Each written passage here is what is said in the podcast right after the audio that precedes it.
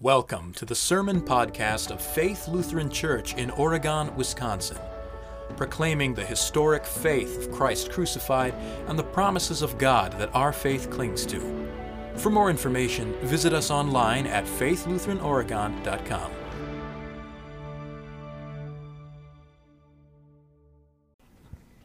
We got a pamphlet in the mail a couple of weeks ago from a, a, a larger church in Madison. I won't tell you which one. If you've got the pamphlet too, you'll, you'll know which one I'm talking about. Uh, it claimed to be a Christian church. It claimed actually to be a Lutheran church. Uh, their slogan was Church on Your Terms. And actually, I think there's a hashtag, hashtag church on your terms. And over and over again, uh, the pamphlet said, We're open. We're open. We're so open. We're open about everything. Uh, and then it listed and then it listed everything they were open about uh, marriage, sexuality, sexual identity, style of worship, even religion. Uh, they were explicit in that they were open to Jews, to Muslims, to Hindus. Ironically, the one group they didn't mention they were open to was Christians. Oh, and, and the tiny little print on the pamphlets implied that they'd kick you out if you weren't wearing a mask. So they weren't actually open to, to everything. As we heard last week, just because you claim the name of a church or just because you, you claim the name Christian doesn't mean you are one.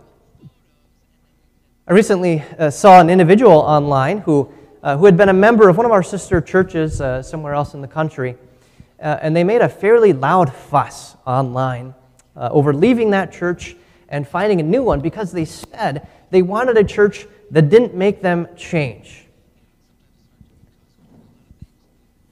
I bring these two examples up of wanting church your way because it can sound nice. Uh, it can sound even pious, right? Be all things to all people, to be open, to be welcoming. Uh, but that's just the surface, surface issue. Really, at heart, is wanting God your way. And I hate to break it to you, but this is not the Christian faith. It means you are putting yourself above God. And that's a first commandment issue.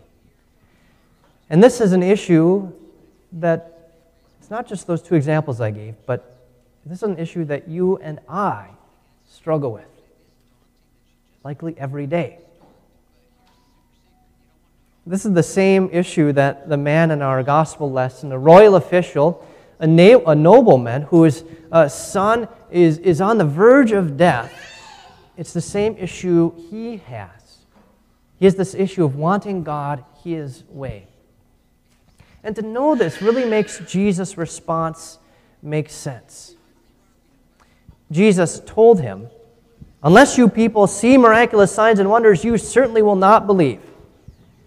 Jesus rebukes him. It sounds harsh to our ears. I mean, the man's not asking for a pack of smokes or a bunch of money or something to drink when he's already drunk or a handout. Uh, this man is not asking for anything that we wouldn't ask. His son is on the verge of death. He's suffering and looking for help. And by the way, he's come about 25 miles from Capernaum to Jesus in Cana. That's about a two day trip on foot. But we need to pay attention to the words, to the terms that are recorded. Because just because he does those things doesn't make it right, doesn't make it good. And if you listen closely, you hear that this man has another God. He wants God on his terms. Now, this man very well may believe that Jesus is God, uh, that Jesus has power as God to heal his son, to heal diseases, to cure diseases, and certainly he knows that Jesus exists because of what he served, because he's come to him. But knowing God exists is not the same thing as having trust, having faith in God. Knowing God exists is not the same thing as having trust or faith in God. Wanting God to, to heal uh, your son or, or to, to do anything for you is not necessarily the same thing as trust in God. Now, there's one thing we notice about this nobleman. He begged Jesus to come down and heal his son. he required Jesus to be physically present in order to heal his son. I mean, after all, he's a royal official. Uh, his son's important. Jesus should come right now. This guy's used to, to people listening to him. Now, there's a similar story in Matthew's gospel about a Roman centurion uh, who, who has a sick servant, and he comes to Jesus and begs Jesus to heal his servant. But the two men are vastly different. Because the centurion, when Jesus offered to come and, and help, come to his house and heal his servant, the man expressed faith that didn't, Jesus didn't need to do so. He said, Lord, I am not worthy that you should come under my roof, but only speak a word, and my servant will be healed. But, but for this nobleman, this is a first commandment issue. What's the first commandment? You shall have no other gods. What does this mean? We should fear, love, and trust in God above all things. So, who is this man's God? He hasn't made an idol out of wood or stone. His God is his child. That which you fear, love, or trust more than God. That which you think you cannot live without that which you love above God, that becomes an idol. Our God is a jealous God. He will not share you. He will not share you even with your own children. You are His. This man came to Cana seeking a healer, not God. He had a God back home. Now, to be clear, he did love a good thing, right? His son. That's a great thing to love. It's not wrong. It's not sinful to love your children. That's what you should do. But he loved it disproportionately.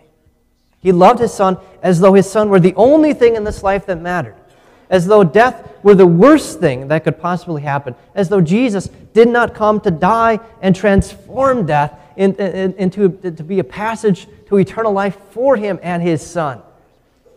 His faith was not trust in God for all things including eternity. But he demanded that God share the place of love and trust with his son. Now, this is probably the most difficult trial a Christian could ever face. And so Jesus' rebuke of this man speaks even to us, even to me. What if that were me? I would probably do the same thing. You know, I have expectations and hopes for, for things I'll do with my children someday. I'd love to take them places and, and have adventures with them, make sure they're, they're well educated, uh, have them go to Bethany Lutheran College, uh, have them have a, have a Christian spouse and children. You know, I got this, this checklist. But what if God should take them before me? The real question for, for all fathers is not Will my ch- children live for this moment? Will they be smart? Will they be good baseball players? Will they give me grandchildren? Or will they outlive me? But the question is will my children live forever? What are our prayers like? Most of the time, we don't think of God, except if we have some immediate need. That's when we believe in God. That's when we pray to God. And we say, God, if you're powerful listening, uh, please do this, this one thing. And how generous we are then to, to, to give God an opportunity to show uh, that He actually exists. Uh, how considerate of us to, to open a reasonable and rational mind just a little bit uh, to allow God to help us out just this once. Or how do we spend our time? Especially on this, the Lord's Day, the first day of every week that God has asked us to set aside for Him. What sort of things am I demanding that God share? And even in coming here, am I trying, bend, uh, trying to bend God to my will? I'm so generous in giving God this time. God should do what I want. Hashtag God on my terms. Jesus sends this man away. And our English translation actually softens it. It makes it a future tense. It says, Go, uh, Jesus told him, your son is going to live. But in Greek, that's a present tense verb. Go, your son lives. Go, your son lives. It's ambiguous. Jesus sends him away without actually telling the man uh, anything, without actually telling the man he's going to, to do anything or has done anything. Uh, Jesus could have been crystal clear. He, he, he could have spoke at the future tense. Your son will live, uh, and even added maybe an amen, amen, I tell you, uh, your son is going to live. But he doesn't. Jesus only sends, says, your son lives. The man already knew that. Jesus wants this man to live by faith. Faith is not living by what you can see or experience. It's not the expectation that God fills your bucket list. Faith is trust that God is good, even if every check is left undone. Faith is trust that God loves you and your children more than anything. And because of that, will work all things together for your good. Faith is trust that Jesus did not die in vain, but died to overcome death, even for you and your children. Faith is trust that death is not the worst thing that could happen. Faith is trust that death is simply a doorway to eternal life. Gerhard says that if you love your, your children, your family dearly in this life, you'll love them and receive them even more dearly in the one to come. When Jesus told the man, Go, your son lives, it's almost as Jesus is saying, Go to your son while he's still alive. And you better hurry up the 25 miles back to Capernaum.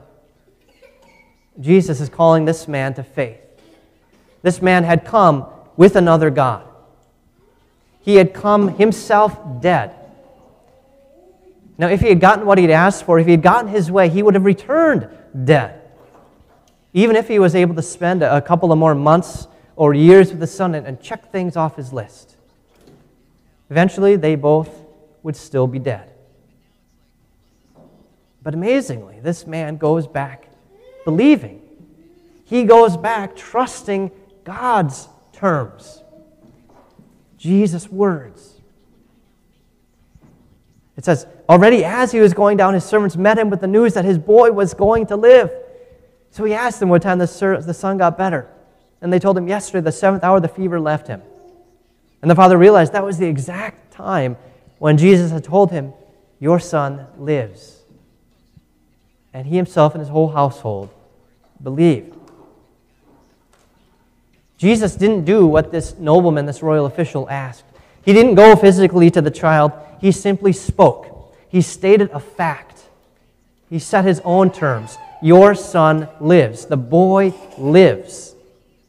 But when Jesus merely speaks just a word, that is the truest and most powerful thing in all the world.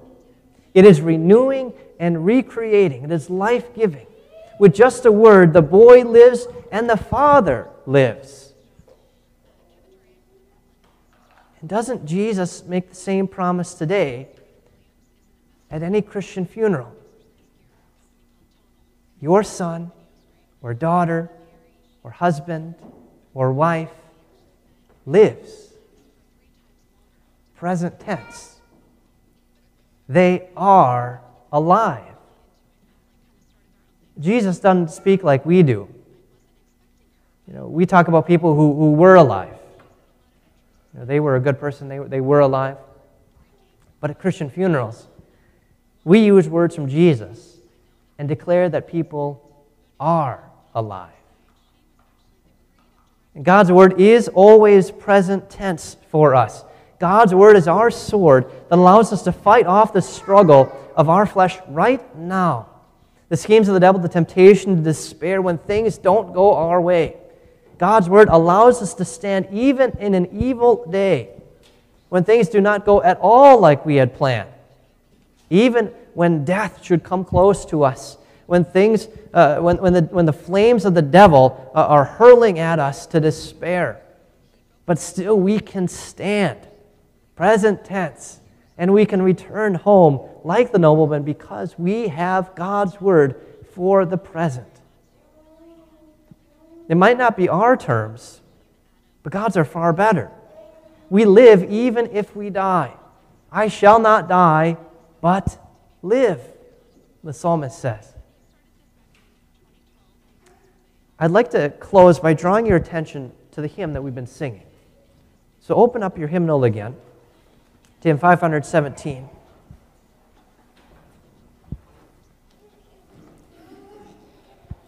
This is a hymn about losing everything. It's a hymn about losing everything but gaining so much more. And you can sing it when you're in the throes of despair. It's even got a minor melody, which is always a great thing to, to, to well, it, it, it, fits your mood when things aren't going your way. Uh, and it's a hymn uh, that, that takes imagery from uh, Romans 8 especially. Uh, it's a hymn that you really can't shorten um, because there's so much that God gives. And you have to read it multiple times. And I know we're just singing it once today. Uh, and so when you go home, use your hymnal at home, open your hymnal at home, and read the hymn again. And then do the same thing again tomorrow, and then Tuesday, and Wednesday, and Thursday, and so on. And that's what good hymnody should do. You should be able to contemplate. You should be able to read it over and over and learn new things, gain new insights, and be edified again and again. Uh, you should be able to contemplate it. You should be able to, be able to turn it over in your mind because if you don't have good things to contemplate like this, we all know how easy it is to contemplate evil things and to begin to think that we know better than God. But as the hymn says, God is for us. If God Himself be for me, He's never against us.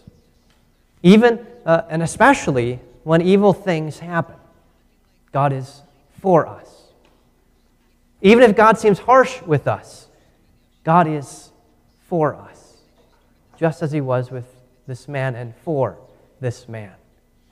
He's always for us.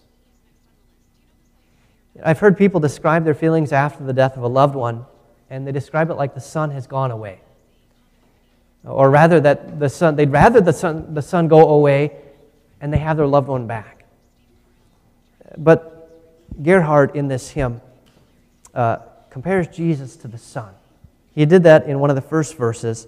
And now let me read for you this, this, last, uh, this last verse. After losing everything, after a thousand plagues, not just one, after losing family, friends, life, and limb, the author says this My merry heart is springing and knows not how to pine. Tis full of joy and singing and radiancy divine. The sun, whose smiles so cheer me, is Jesus Christ alone. To have him always near me is heaven itself begun.